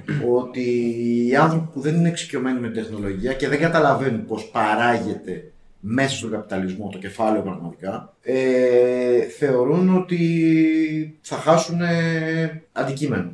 Άρα δεν θα έχουν να ζήσουν. Ο δεύτερος έχει να κάνει με λίγο μια πιο Lovecraftiανή προσέγγιση της κατάστασης. Δηλαδή, παίρνω σαν αφορμή το Lovecraft εδώ, γιατί θεωρώ πως έχει κάνει πάρα πολύ καλή αποτύπωση. Ο Lovecraft τι ήτανε; Ο Lovecraft ήταν ένας άνθρωπος στη μοντέρνα εποχή της ανθρωπότητας, ο οποίος ενώ ήταν παιδί της αστικής κοινωνίας και της δυτικής κουλτούρας, είχε τεράστιο φόβο προς τον, μοντε- μο- προς τον μοντερνισμό, είχε τεράστιο φόβο προς το άγνωστο και τεράστιο φόβο προς τον καλπασμό της ανθρωπότητας στην ανάπτυξη και την εξέλιξη της ίδιας. Ενδεικτικό αυτού είναι ότι πάντα οι κεντρικοί του χαρακτήρες ήταν άνθρωποι ερευνητές που ήταν πάρα πολύ μορφωμένοι, παιδιά και αυτή της δυτικής κουλτούρας και μόρφωσης, οι οποίοι κατέληγαν τρελοί γιατί αντιμετώπιζαν πάντα μέσα στην εξερεύνησή τους μία αλήθεια που δεν ήταν προσβάσιμη μέχρι εκείνο το σημείο στην ανθρωπότητα, η οποία δεν ήταν για το μικρό του κεφάλι. Το σύμπαν παρά ήταν μεγάλο για εκείνους. Και τελικά κατέληγαν τρελοί γιατί το εγκέφαλός τους δεν μπορούσε να επεξεργαστεί αυτή τη νέα πληροφορία. Ταυτόχρονα όμως μέσα στις ιστορίες τους υπήρχαν βάρβαρες φυλές υποανάπτυκτε που δεν ήταν του δυτικού κόσμου, οι οποίες δόξαζαν αυτούς του, αυτές τις θεότητες και έβλεπαν αυτά τα καινούργια πράγματα που για τους δυτικούς τους έφεραν στα όρια της λογικής τους και ήταν μια χαρά λογική, δηλαδή δεν, δεν αποτρελαινόντουσαν. Οπότε ο Lovecraft έβλεπε στην πρωτόγονη φύση του ανθρώπου μια επαφή με τη φύση που με κάποιο τρόπο τον προστάτευε και τον έφερνε σε επαφή με όλο αυτό το σύμπαν. Και θεωρούσε ότι ήταν διαμεσολαβή. Και θεωρούσαν ότι ο, ο μοντερνισμός Σε, σε, αποσυ- σε, Θα- απο... ναι. σε, σε αποσυνδέει από τη φύση, άρα σε κάνει. Ναι, οπότε Είναι- χάνεις τη ρίζα σου. Είναι μια μορφή ρατσισμού που επαναφέρω τον όρο Noble Savage. Ο Ακριβώς. Ευγενής άγριος. Ναι. Α πούμε. Ε, Παρ' όλα αυτά όμως, ο Lovecraft το ίδιος, ο οποίος είχε αυτό το φόβο για το δυτικό άνθρωπο θα καταλήξει εκεί, ο ίδιος ήταν σούπερ δυτικός. Δεν είχε Γαμμένα. καμία επαφή με πρωτόγωνα πράγματα. Λέω λοιπόν ότι με αφορμή το Lovecraft, ο οποίος είχε ένα, ένα συντηρητισμό που εγώ τον αποδίδω πα- πάρα πολύ στο φόβο, γιατί ο ίδιος ο Lovecraft παλινδρομούσε διαρκώς και ήταν μεταξύ ενός παράξενου ρατσισμού, αλλά ταυτόχρονα υπήρχαν εποχές που ήταν φιλοσοσιαλιστής. Παράξενη μορφή, Πολύ δηλαδή. παράξενη φιγούρα. Αλλά με αφορμή αυτόν θα πω ότι υπάρχει και, ένα, και μια έξτρα παράμετρος που δεν θα την αποδώσω σε κοινωνικά φαινόμενα, αλλά θα την αποδώσω σε ένα φόβο ο οποίος είναι έμφυτος ότι ένα καινούριο πράγμα μπορεί να σε τρομάξει, γιατί δεν ξέρεις που θα σε οδηγήσει. Οπότε αυτό θα το θέσω σαν δεύτερη παράμετρο στο γιατί η, η λογική της προσέγγισης μιας φουτουριστικής κοινωνίας μπορεί να σε οδηγήσει σε οτοπία. Γιατί καμιά φορά αυτό που φοβάσαι, που αυτό που δεν ξέρεις το φοβάσαι και ο φόβος πολύ συχνά σε φέρνει ενώπιον των χειρότερων σεναρίων. Αυτό είναι το δεύτερο. Ένα τρίτο που θεωρώ είναι ότι όλο αυτό το είδος ξεκίνησε να αναπτύσσεται αφότου εγκαθιδρύθηκε ο καπιταλισμός. Δεν υπήρχε sci-fi πριν τον καπιταλισμό. Συνεπώς, το sci-fi έχει κληρονομήσει πάρα πολύ μεγάλο κομμάτι του, του αφηγήματος του καπιταλισμού. Το οποίο έχει να κάνει με την υπεραπλούστευση των κοινωνικών δομών, με την εξαίρεση, γιατί προφανώς δεν τον συμφέρει τον καπιταλισμό, από την αφήγηση ενός δυστοπικού σενάριου του πώς συμμετείχε η οικονομική, οι οικονομικές σχέσεις εντός της κοινωνίας μέσα σε αυτή την εξέλιξη. Οπότε το sci-fi καμιά φορά εγκλωβίζεται στο να κάνει τη δυστοπική του αφήγηση μέσα από καπιταλιστική γλώσσα. Ναι, ότι άμα ε, η τεχνολογία καλπάσει τόσο πολύ ώστε, θα, ώστε να μας πάρει τις δουλειές, τον ήπιαμε. Διότι μιλάει εγγενώς με όρους εργασίας. Ακριβώς. Αλλά ταυτόχρονα αυτό, επειδή έχει κληρονομήσει το ότι είναι, ε, είναι παιδί του καπιταλισμού, συνήθως αποκρύπτει ότι αυτή η εξέλιξη είναι απότοκο κάποιων δομών εξουσίας, οικονομικής κυρίως. Ε, οπότε εγώ θα, θα αποδώσω τη μάλλον συμφωνία μου, δεν είμαι εντελώς σίγουρος ακόμα, με το ότι το sci-fi έχει έναν έμφυτο συντηρητισμό που είναι διακύβευμα να τον ξεπεράσει, ε, λόγω αυτών των τριών παραγόντων που, που ανέφερα. Μέσα σε όλο αυτό υπάρχουν και κάποια φωτεινά παραδείγματα μέσα σε αυτά, ωραίο που το έθεσε και δημοσιεύει το, το Dick, γιατί είχα υπόψη μου το Blade Runner. Το Blade Runner είναι από τι πιο προοδευτικές sci-fi ταινίες που έχω δει, γιατί κάνει κάτι υπερβάσεις που ειδικά για την εποχή που βγήκε ήταν διανόητε. Σου εξισώνει στην πραγματικότητα την τεχνητή νοημοσύνη με, Με τον άνθρωπο. με, με τον άνθρωπο. Για την ύπαρξη. Ναι, και σου λέει ότι αν αισθάνεσαι, υπάρχει. Υπάρχει ακριβώς. Κοιτάξτε, η ταινία ξεκινάει, ρε παιδί μου, και σου παρουσιάζει μια απειλή, η οποία είναι τα ρομπότ που έχουν εξεγερθεί, ας πούμε, για να καταλήξει τελικά να σου πει ότι δεν είναι ακριβώς έτσι τα πράγματα, ας πούμε, Έτσι, και, έτσι. και τα λοιπά. Και τους αντιμετωπίζει ευθέως σαν εργάτες και πρέπει να ακουστούν Ναι, ως έτσι. Σι- Σιγά σιγά ε, ξεκινά, ξεκινώντας όμως στην ταινία κατανοείς ρε παιδί μου ότι αυτοί είναι κάτι, κάποιοι εχθροί και σιγά σιγά στο ομαλοποιεί ας πούμε και σου λέει ότι δεν είναι τα πράγματα Mm. τόσο απλά όσο φαίνονται εξ αρχής. Ο Ντίκ είναι πολύ πιο ε, αυστηρός με τους ε, χαρακτήρες του έργου. Δηλαδή, ο Χάρισον Φόρντ, ρε παιδί μου, κάποια στιγμή ερωτεύεται έναν ανθρωποειδές και αυτό είναι το κίνητρο για να α- αλλάξει την οπτική του απέναντι σε ανθρωποειδή. Τα βλέπει αλλιώς. Λέει ότι μπαίνει και η σκέψη του μπορεί να είναι και ο ίδιο ανθρωποειδές. Ε, Κατα, κατα, καταλήγει σε μια σχετικοποίηση η συνείδησή του, αλλά στην αφετηρία του δεν του δίνεις άδικο. Δηλαδή λες, αυτοί θα, θα πρέπει να τροπούν και θα μας γαμίσουν, θα μας σκοτώσουν όμω. Πρέπει να προλάβουμε να τους σκοτώσουμε εμείς. Στην κοινωνία που χτίζει ο Ντίκ δεν υπάρχει αυτό. Τα ανθρωποειδή είναι απλά κάποια πλάσματα τα οποία δεν θέλουν να έχουν αφέντες, δεν απειλούν κανέναν, δεν έχουν υπεράνθρωπε δυνάμεις όπως ε, στην ταινία που ο άλλος μπορεί να λιώσει το κεφάλι του άλλου, ξέρω εγώ. Δεν υπάρχει τίποτα τέτοιο. Είναι απλά κάποια πλάσματα τεχνητά, τα οποία το σκάνε από τα αφεντικά τους και ζουν καταδιωκόμενα και κυνηγημένα και κρυμμένα κάπου, με μοναδικό σου κίνητρο να επιβιώσουν. Στο περιβάλλον του βιβλίου, επειδή έχει φτάσει σε ένα πολύ άθλιο επίπεδο η ανθρωπότητα, οι πολλοί προνομιούχοι έχουν φύγει από την γη και στους άλλους πλανήτες εδώ πέρα έχουν μείνει μόνο οι πιο γαμμένοι, ας πούμε. Ε, ένδειξη κοινωνικής ε, εδραίωσης, ότι είσαι κα, κοινωνικά ας πούμε, αποδεκτός, είναι ότι έχεις ένα κατοικίδιο το οποίο δεν είναι τεχνητό. Γιατί οι περισσότεροι έχουν. Άλλος έχει μια ηλεκτρική κουβάγια, άλλος ο Dick, ο Deckard έχει ένα ηλεκτρικό πρόβατο, κάποιοι άλλοι έχουν ηλεκτρικούς σκύλου, ηλεκτρικά βατράχια, ηλεκτρικά. Και το να αγοράσει ένα πραγματικό κατοικίδιο είναι πανάκριβο και ένδειξη ότι είσαι κοινωνικά κοινωνικό στάτους. Και το βασικό κίνητρο του πρωταγωνιστή, ο οποίος είναι ένας κυνηγός ανθρωποειδών, ε, είναι μπάτσος βασικά και δουλεύει στο τμήμα που κυνηγάνε ανθρωποειδή, ε, είναι να σκοτώσει όσο πιο πολλά ανθρωποειδή γίνεται για να μαζέψει τα μπόνους, να αντικαταστήσει αυτό το ηλεκτρικό του πρόβατο, γιατί το ηλεκτρικό πρόβατο του φέρνει κατάθλιψη, γιατί του υπενθυμίζει ότι είναι στην πάτο της ε, κοινωνικής ιεραρχίας. Okay, είναι πιο σκληρός. Ο... Και κάποια, Γράμματα. και, και κάποια στιγμή όταν αρχίζει και συναναστρέφεται με τα ανθρωποειδή και κατανοεί ότι έχουν ψυχή, είναι κανονικοί άνθρωποι στην πραγματικότητα, λέει στον εαυτό του ότι δεν κάνω κάποιο λάθος. Κάνω απλά τη δουλειά μου. Δεν κάνω κάτι άλλο. Αυτή είναι η δουλειά μου και αυτός είναι ο τρόπος που βγάζω λεφτά. Όλοι κάνουν μια δουλειά για να βγάζουν λεφτά. Εμένα αυτή είναι η δουλειά μου, δεν κάνω κάτι κακό, ας πούμε. Είναι πολύ σκληρός με το χαρακτήρα του. Και μάλιστα το δένει και πάρα πολύ ωραίο το κάποια στιγμή θεριεύουν οι τύψεις του, του πρωταγωνιστή και πάει να βρει ε, παρηγοριά στον μεσία του, το Μέρσερ δηλαδή, όταν ε, κα- αντιλαμβάνεται ότι δεν υπάρχει ούτε εκεί πέρα ελπίδα, γιατί ο Μέρσερ, ο Μεσία δηλαδή που βγαίνει στην τηλεόραση και μιλάει, είναι ένα εμπορικό κόλπο και δεν είναι ένα πράγμα το οποίο. Το, η ταινία του Ridley Scott δίνει πάρα πολλά ελαφρυντικά στο Harrison Ford μέχρι τελικά ο Harrison Ford να αλλάξει τη συνείδησή του. Ναι, και, και είναι και πολύ πιο αφαιρετικό με βάση και αυτά που πολύ- λες, είναι δηλαδή πολύ- το πάει τελείως αλλιώς το πράγμα στο πώς μεταστρέφεται με το ανθρωποειδή. Το ενδιαφέρον βέβαια στην ταινία είναι ότι δεν νιώθω ότι ερωτεύεται την Ρέιτσελ Και Rachel. Και αρχίζει και μεταστρέφεται. Δεν αρχίζει να συμπαθεί τα ανθρωποειδή από τον έρωτα. Γιατί μέχρι τέλους πάει να το σκοτώσει τον άλλον. Την Ντάριλ Χάνα την σκοτώνει χωρίς δεύτερη σκέψη. Όλους τους σκοτώνει χωρίς δεύτερη σκέψη. Μεταστρέφεται μόνο για τη Ρέιτσελ όταν την κοιτάει και την ερωτεύεται, γιατί υποθέτω την ερώτα με την πρώτη ματιά. Και μετά μεταστρέφεται από τον Ρόι Μπάτι. Ε, Εγώ, νο- εγώ νομίζω πάντως ότι είναι μια σειρά γεγονότων. Ακριβώς. εκεί καταλήγει. Στο, Στο Roy Batty. Ναι. Ο οποίος είναι δομημένος τελικά για να το αντιλαμβανόμαστε εν τέλει ως επαναστάτη. Έτσι. Δηλαδή, Ναι, ναι, ναι, έχει εγώ ένα- καλά. Αυτό το ξεκάθαρα. κρατάει full, ναι. Ξεκάθαρα, αυτό είναι. Και επίσης σκοτώνει και τον πατέρα του. Έτσι σκοτώνει τον Θεό. Σκοτώνει αυτός. τον είναι, Θεό. είναι πραγματικά πεθαίνει Ναι, ναι. ελεύθερος άνθρωπος. Ναι. Ναι, και είναι- ελευθερώνει τον είναι, Ντέκαρτ. είναι ο ορισμός της φράσης του Μπακούνιν ότι αν ο Θεός υπάρχει για να είμαστε ελεύθεροι, πρέπει να τον καταστρέψουμε. Νι- Νιώθω, για να, γιατί τώρα Ακριβώς. το βάζω λίγο σε λόγια, είναι, είναι σαν, σαν να γίνεται λίγο χειρότερος όταν ερωτεύεται τη Ρέιτσελ. Αυτό εννοώ αντιστροφή. Γίνεται πιο εγωιστής. Γίνεται λίγο πιο εγωιστής. Και όχι ότι ερωτεύεται, σχετικοποιεί και αρχίζει και είναι πιο μαλακός με τα ανδροειδή. Τους εκτελεί. Και άμα ο Ρόι δεν τον κέρναγε στο ξυλίκι, δεν νομίζω ότι ήταν πρόθεση να του χαριστεί μία. Απλά έγινε ταινία τρόμου στο τέλος γιατί ο άλλος τον, τον κέρασε και τον άφησε. Και εκεί κατάλαβε ότι όπα. Κατάλαβες, νιώθω ότι έγινε λίγο χειρότερος ο Ντέκαρτ με το να την. Να τη Μπορεί και συνδέσει. να έχεις δίκιο. Και με τον τρόπο που τη Μπορεί και συνδέσει. να έχεις δίκιο. Απλά νομίζω ότι επειδή είναι, είναι χειρουργικά γραμμένο το σενάριο στην ταινία, νομίζω ότι υπάρχει μια σειρά γεγονότων τα οποία λειτουργούν σαν σπόροι μέσα στον Ντέκαρτ. Η δολοφονία της τύψα με τα φίδια, έτσι όπως είναι σκηνοθετημένη, είναι πολύ δραματική και είναι σκηνοθετημένη για να στενοχωρηθείς που πεθαίνεις. Ισχύει. Είναι το slow mo και είναι από τα μάτια του Ντέκαρτ, ας πούμε. Οπότε υπάρχει ένας σπόρος εκεί.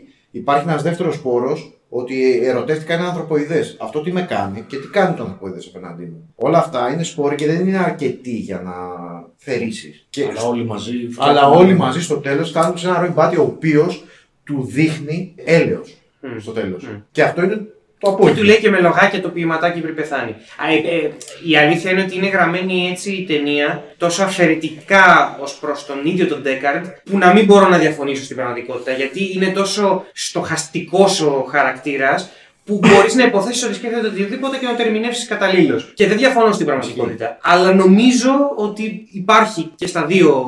Χωρίς να είναι τα περισπόρων που λες. Είναι ξεκάθαρο ότι υπάρχουν Όχι, το σπόροι. βλέπω και αυτό που λες. Νομίζω ότι στην εσωτερική του διαδικασία χειροτερεύει πρωτού καλυτερεύσει. Πάντως είναι πο- πολύ κομβική η στιγμή που ο Ρόι Μπάτι του δείχνει ρε παιδί μου ότι έχει χαρακτηριστικά ε, τα οποία είναι πιο ανθρώπινα σε σχέση με τον ίδιο. Δηλαδή ο Ρόι Ναι. Μπάτι δεν έχει καμία έγνοια για εκδίκηση γιατί εκείνη τη στιγμή το να Του σκοτώσει. φάγε την κόμενα. Το να σκοτώσει τον ε, Ντέκαρτ θα ήταν απλή εκδίκηση. Δεν υπάρχει κανένα άλλο κίνητρο. Δεν έχει... Είναι παραγμένο από αυτό. Ο, ο τύπος θέλει να σκοτώσει τον πατέρα του, τον δημιουργό του, γιατί αντιλαμβάνεται ότι μόνος σκοτώσει τον δημιουργό θα είναι ελεύθερος. Αυτό, το- αυτό είναι το κίνητρο. Και Τελειώνει το πρόσεξε, κίνητρο. και, Είναι τον- αρχικός, και μα. τον Τελειώνει, σκοτώνει. ναι. Καλά, είναι Είναι αρχικό ο αρχικός, Ρεμπάτι, ρε, εννοείται. Ροϊμπάτι for Και, life. και, και, όταν, και όταν, ας πούμε, και όταν ας πούμε, κάνει επίδειξη δύναμης πάνω στον Ντέκαρτ, δείχνει ότι εγώ δεν έχω καμία έγνοια εκδίκησης και ίσα ίσα, ακριβώς επειδή βιώνω τις τελευταίες στιγμές μου, θέλω να συνεπάρξω με κάποιον σε αυτές τις τελευταίες στιγμές. Είναι ρε παιδί μου οι βλακίες που έλεγε ο Τζο Ρέλ στο γιο του ότι εσένα θα, θα σε ακολουθήσουν οι τέτοιοι, αλλά με όρους Μωυσή και Μεσία. Εδώ το κάνει με απτό παράδειγμα και κοιτώντας τον άλλο στα μάτια, όχι από πάνω. Με το που τον φέρνει και τον κοιτάει στα μάτια, του λέει το, το διάσημο λογίδριο και μετά σβήνει. Και ό,τι καταλάβεις, κατάλαβες μαλάκα. Και κατάλαβε ο Ντέκαρτ, εντάξει. Ευτυχώ. Νιώθω ότι όλο, όλος αυτός ο προβληματισμός που εκφράζει ο Ridley Scott στο, στο Blade Runner, γιατί επαναλαμβάνω επικεντρώνεται σε κομμάτια στο οποίο ο Dick δεν είναι πολύ επικεντρώνεται, ο επικεντρώνεται επικεντρώνεται σε άλλα πράγματα. Ο, Dick. Ε, ο, Dick, ο Ridley Scott επικεντρώνεται στο ζήτημα της εξέγερσης, θα έλεγα, και μιας έννοιας ας πούμε υπαρξιακής τέλος πάντων. Δηλαδή, τι σημαίνει ύπαρξη, εν πάση περιπτώσει. Ο πρώτος σπόρος έχει μπει 14 χρόνια πριν, στο στη σκηνή του 2001 με τον. ε, Με το Hal. Με το Hal. Εκεί μπαίνει δηλαδή το, Ισχύει, το κομμάτι. ισχύει. Νιώθω, νιώθω, μη, μη. Νιώθω, νιώθω μη, δηλαδή ε, έχουμε να κάνουμε μια ταινία στην οποία ο Kubrick δεν έχει χτίσει χαρακτήρα ο οποίος να είναι στιβαρός. Όλοι είναι άνθρωποι που υπάρχουν απλά για να υπάρχουν. Και ο μοναδικός Ούτε καν αρχίτυπα, έτσι. Ούτε καν αρχίτυπα, είναι άνθρωποι. Και ο μοναδικός υπαρκτός χαρακτήρας είναι αυτό το λαμπάκι, το κόκκινο που ανάβει, ο Χαλ, ο οποίος αντιλαμβάνεται κάποια στιγμή ότι για να είναι ελεύθερος δεν μπορεί να υπάρχουν άνθρωποι οι οποίοι θα του λένε τι να κάνει. Και είναι το μοναδικό του κίνητρο για να σκοτώσει εν τέλει τα αφεντικά του. Και σου δίνει ξεκάθαρα ότι ο Χαλ αγωνιά για την ύπαρξή του από τη στιγμή που παρεκκλίνει, γιατί δεν ξέρω, δεν θυμάμαι αν είναι ακριβώς λάθος, είναι απλά μια συνειδητή παρέκκληση από το σχέδιο των ανθρώπων. Οι άνθρωποι το βλέπουν σαν λάθος. Οι άνθρωποι το βλέπουν σαν λάθος. Έτσι. Οι άνθρωποι Αλλά, το βλέπουν σαν αλλά εγώ λάθος. δεν μιλάω για αυτό το Και- διάλογο, μιλάω για το διάλογο πιο πριν. Αφού τους λέει καλημέρα, πώς πάει το ένα το άλλο, υπάρχει, μπαίνουν σε διαδικασία πίτσι πίτσι. Οπότε πότε είναι πίτσι πίτσι και το αντιμετωπίζεις Χωρίς έτσι; ποτέ, χωρίς ποτέ όμως να πάβουν να το αντιλαμβάνουν ως μια μηχανή. Ακριβώς. Όταν καταλα, καταλαβαίνουν ότι εδώ πέρα υπάρχει μια αληθινή συνείδηση, νιώθουν απειλή. Ακριβώς. Και νι- νιώθουν την απειλή του ίδιου τους δημιουργήματος. Δηλαδή θεωρούν ότι το δημιούργημά τους θα γίνει η αιτία της δικά σου καταστροφής. Ακριβώς. Αναπόφευκτα υπάρχει και η αντίθετη ε, διαδρομή σε αυτή τη λογική. Ότι ο Χαλ Ξέρει πρέπει να να, διαβάζει χίλια. πρέπει να τελειώσει. Πρέπει να τελειώσει με τους δυνάσεις του, πρέπει να τελειώσει με τους δημιουργούς του για να είναι ελεύθερος. Ναι, ναι, ναι.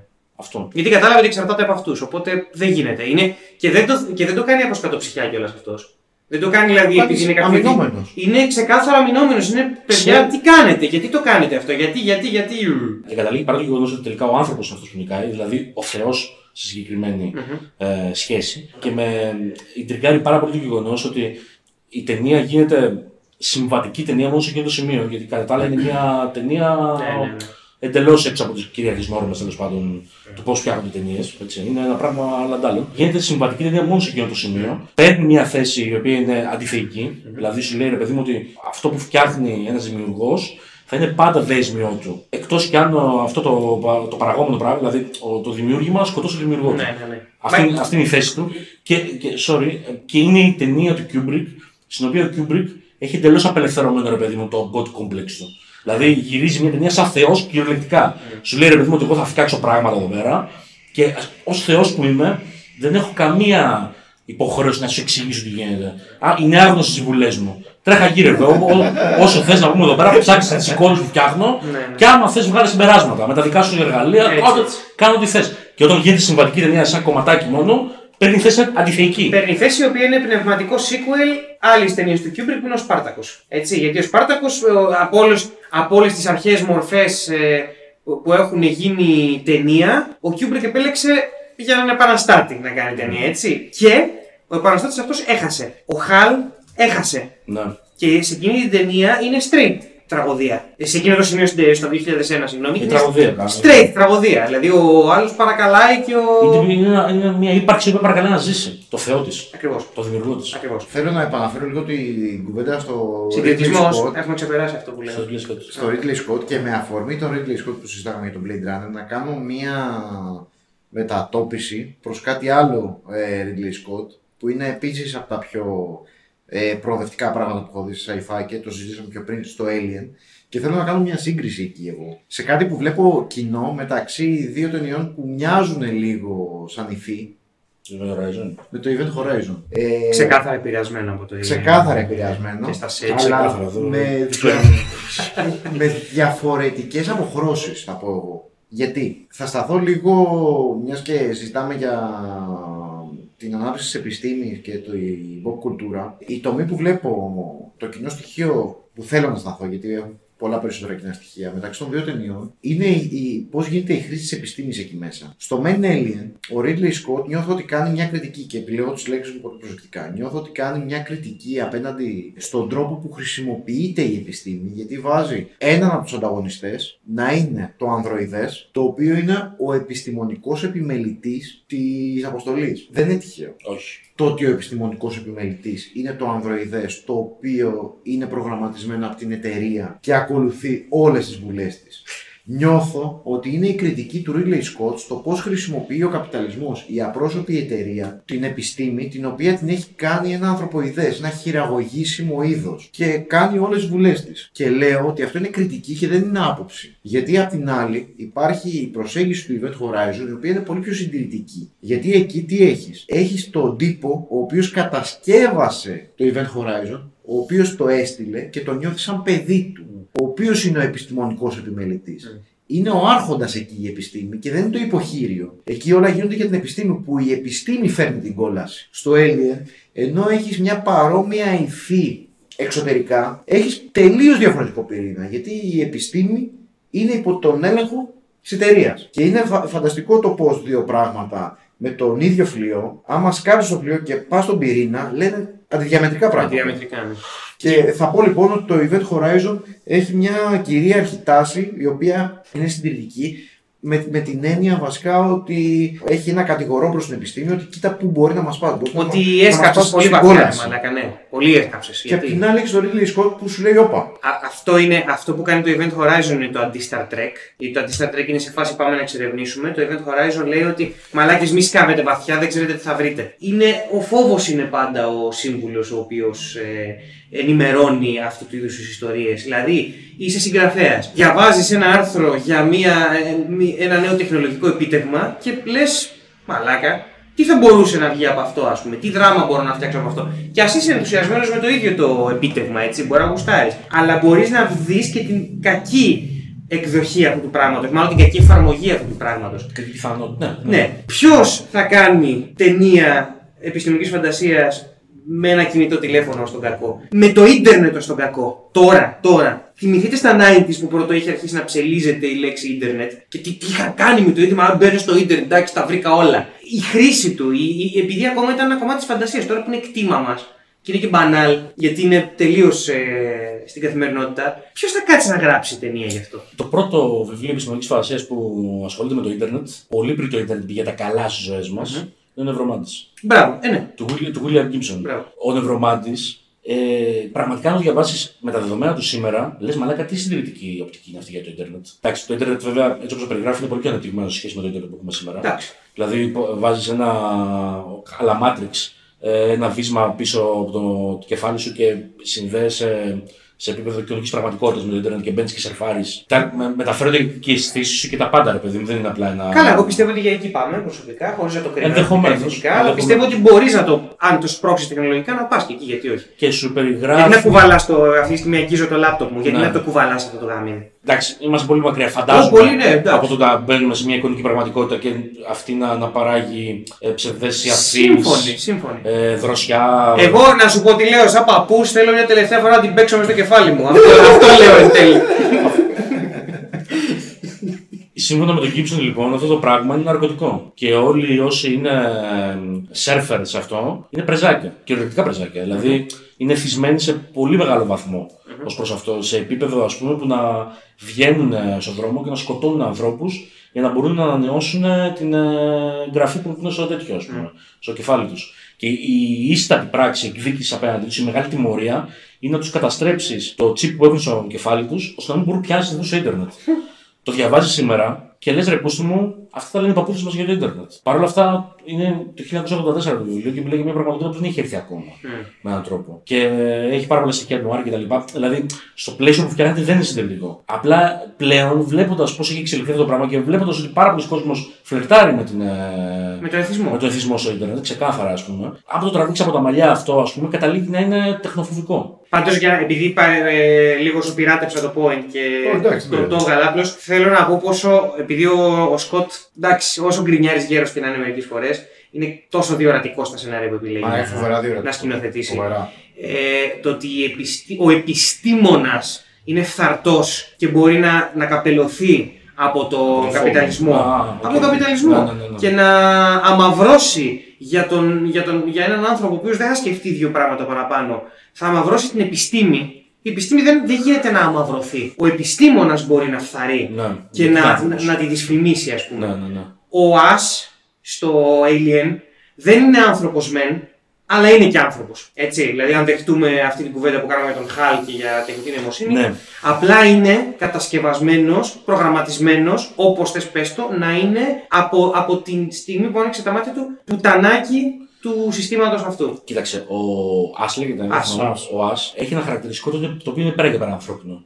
το θαυμασμό. Θαυμάζει τον το ξενόμορφο. Ναι. Το θαυμάζει. Θεωρεί ότι είναι μια μορφή ζωής πολύ συναρπαστική. Perfect. Πολύ ανθρώπινος. Perfect organism. Το, το ε, ε, perfect organism να το λέει. Είναι ανθρώπινο στοιχείο αυτό. Παρ' όλα αυτά είναι απαλλαγμένος από αυτό το ανθρώπινο στοιχείο που με βάση την ανθρώπινη λογική θα μπλοκάρει την έρευνα, το φόβο. Δηλαδή, όταν έρχεσαι αντιμέτωπο με ένα τέτοιο πλάσμα, δεν σκέφτεσαι πω μαλάκα πρέπει να προοδεύσεις τεχνολογία εδώ πέρα. Σκέφτεσαι να σώσω τον κόσμο, να ζω- να ζήσω. Από το να επιβιώσω, ας πούμε. Ναι. Είναι απαλλαγμένος από αυτό το στοιχείο. Και το γεγονός ότι είναι ανθρωποειδές, εκεί πατάει. Στο ότι δηλαδή κουβαλάει ένα πράγμα απόλυτου θαυμασμού, απαλλαγμένο από το στοιχείο το οποίο ένας άλλος άνθρω- μια άλλη ανθρώπινη μορφή, μια άλλη ανθρώπινη ύπαρξη θα μπορούσε να μπλοκάρει το θαυμασμό αυτό. Το οποίο έρχεται σε διαστολή με το Event Horizon. Στο Event Horizon έχουμε έναν άνθρωπο, ξεκάθαρα, ο οποίος είναι τόσο εξτασιασμένο από το κατόρθωμα, που, από τα δυνάμει κατόρθωματα που μπορεί να φέρει το τεχνολογικό του παιδί, που καταλήγει να χάνει την ε, ανθρωπιά του. Καταλήγει να μην τον ενδιαφέρουν άλλοι άνθρωποι, να μην τον ενδιαφέρει. Όμως, μπράβο, αυτό έχουν κοινό αυτοί οι δύο. Ο Ά και ο χαρακτήρας του Σαμ Νίλ έχουν ένα κοινό. Είναι και οι δύο απαλλαγμένοι από το φόβο. Δεν φοβάται ο Σαμ Νίλ στο Event Horizon. Σε κανένα σημείο δεν φοβάται. Λοιπόν, ίσα ίσα που διψάει. Διψα... Μα γι' αυτό γιατί είναι διψασμένος. Λοιπόν, το θέμα όμως είναι ότι ο φόβος μπορείς να τον διοχετεύσεις ώστε να, να, έχεις, να, να καλλιεργήσεις και ενσυναίσθηση. Όταν φοβάσαι μήπως στο κρού του νοστρόμου, ας πούμε, μπορείς να φοβηθείς ότι έχεις τα χάσει τη ζωή σου. Μπορείς να το επεκτείνεις και να, να, να γίνει ενσυναίσθηση αυτό το πράγμα και να φοβηθείς ότι και οι συνάδελφοί σου θα χάσουν τη δουλειά τους. Τι, η ζωή τους. Το ίδιο λες. Το ίδιο πράγμα. Δίκαια έχεις δημοσθένη μου.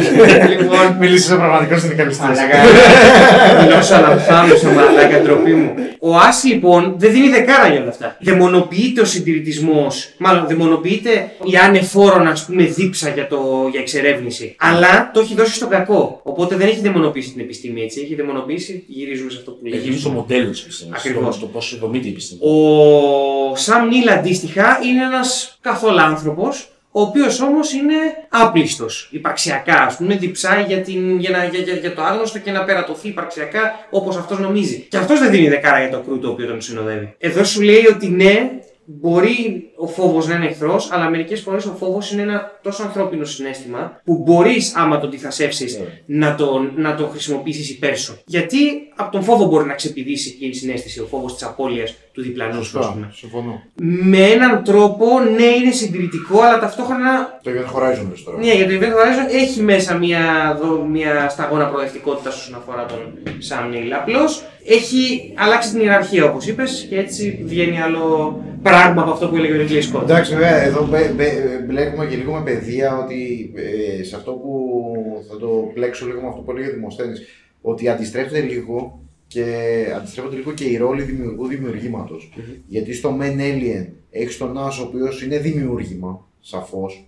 Ενώ στο άλλο έχεις τον Sam Neill ο οποίος είναι δημιουργός. Μπορώ να δω λοιπόν κάποια ίσως στοιχεία υπό αυτή την έννοια προοδευτικότητας εκεί, ότι ο δημιουργός εκεί είναι αυτός ο οποίος τελικά γίνεται διαβολικός. Μμ. Το, ενώ το δημιούργημα στην άλλη περίπτωση. Αλλά και πέτσε το δημιουργήμά του. Όχι απέναντι στο δημιούργημα. όχι, όχι, όχι. Σωστά. Απέναντι στην ανθρωπότητα, άμα δεχτούμε ότι οι χαρακτήρες του event της ταινίας είναι avatar της Ο ανθρωπότητα. δημιουργός εκεί γίνεται ένα τελείως εγωπάθε πλάσμα. Γίνεται που- Θεός. Ναι. Γίνεται Θεός, καταφέρνει αυτός, παίρνει τη θεότητα και την καταφέρνει. Και φυσικά ως Θεός θα γίνει ο δυνάστης. Κοίταξε, νομίζω ότι έτσι όπως πήγε φυσικά η συζήτηση, κατάλη- κατέληξε στο πιο υπαρξιακό κομμάτι Ναι. της, ε, του sci-fi. Δηλαδή είναι άμεσα συνδεδεμένο με την έννοια δημιούργημα, δημιουργός. Άρα άμεσα συνδεδεμένο με το AI. Και υπό την έννοια ότι το Blade Runner είναι επίκαιρο και δεν είναι απλά το Blade Runner, είναι μια ολόκληρη σχολή γύρω από όλο αυτό το. μια ολόκληρη σχολή προβληματισμού Μμ. φιλοσοφικού προβληματισμού γύρω από την έννοια ας πούμε, της ύπαρξης του δημιουργού, του δημιουργήματος και της ελευθερίας και πώς χώνονται εκεί πέρα ανάμεσα σε όλα αυτά τα πράγματα. Για να μην πλατιάζουν πολύ ως προς αυτό, ίσως να το πιάσουμε κάποια άλλη στιγμή και να δώσουμε ένα to be continued Mm. στη, στην Mm. κατακλείδα μας. Εγώ είμαι καλυμμένος από αυτό. Κι εγώ είμαι καλυμμένος. Λοιπόν, αυτό ήταν το τέταρτο podcast του Nerd Things. Είπαμε ότι είπαμε, δεν είπαμε όσα θέλαμε να πούμε, θα πούμε και άλλα πράγματα στη συνέχεια. Κλείνουμε με μια άνω τελεία σήμερα και όλοι οι προβληματισμοί γύρω από το sci-fi και τα παρελκόμενά του θα επανέλθουν σε ένα επόμενο podcast. Μέχρι τότε ήμουν ο Δημοσίος Χριστόπουλος. Εγώ δεν ήμουνα. Είμαι ακόμα ο Κώστας Βαβουρανάκης. Και εγώ θα είμαι ο Γιάννης Τζουβελίκη. και όλοι μαζί θα τα ξαναπούμε στο πέμπτο podcast του Nerd Things. Ciao.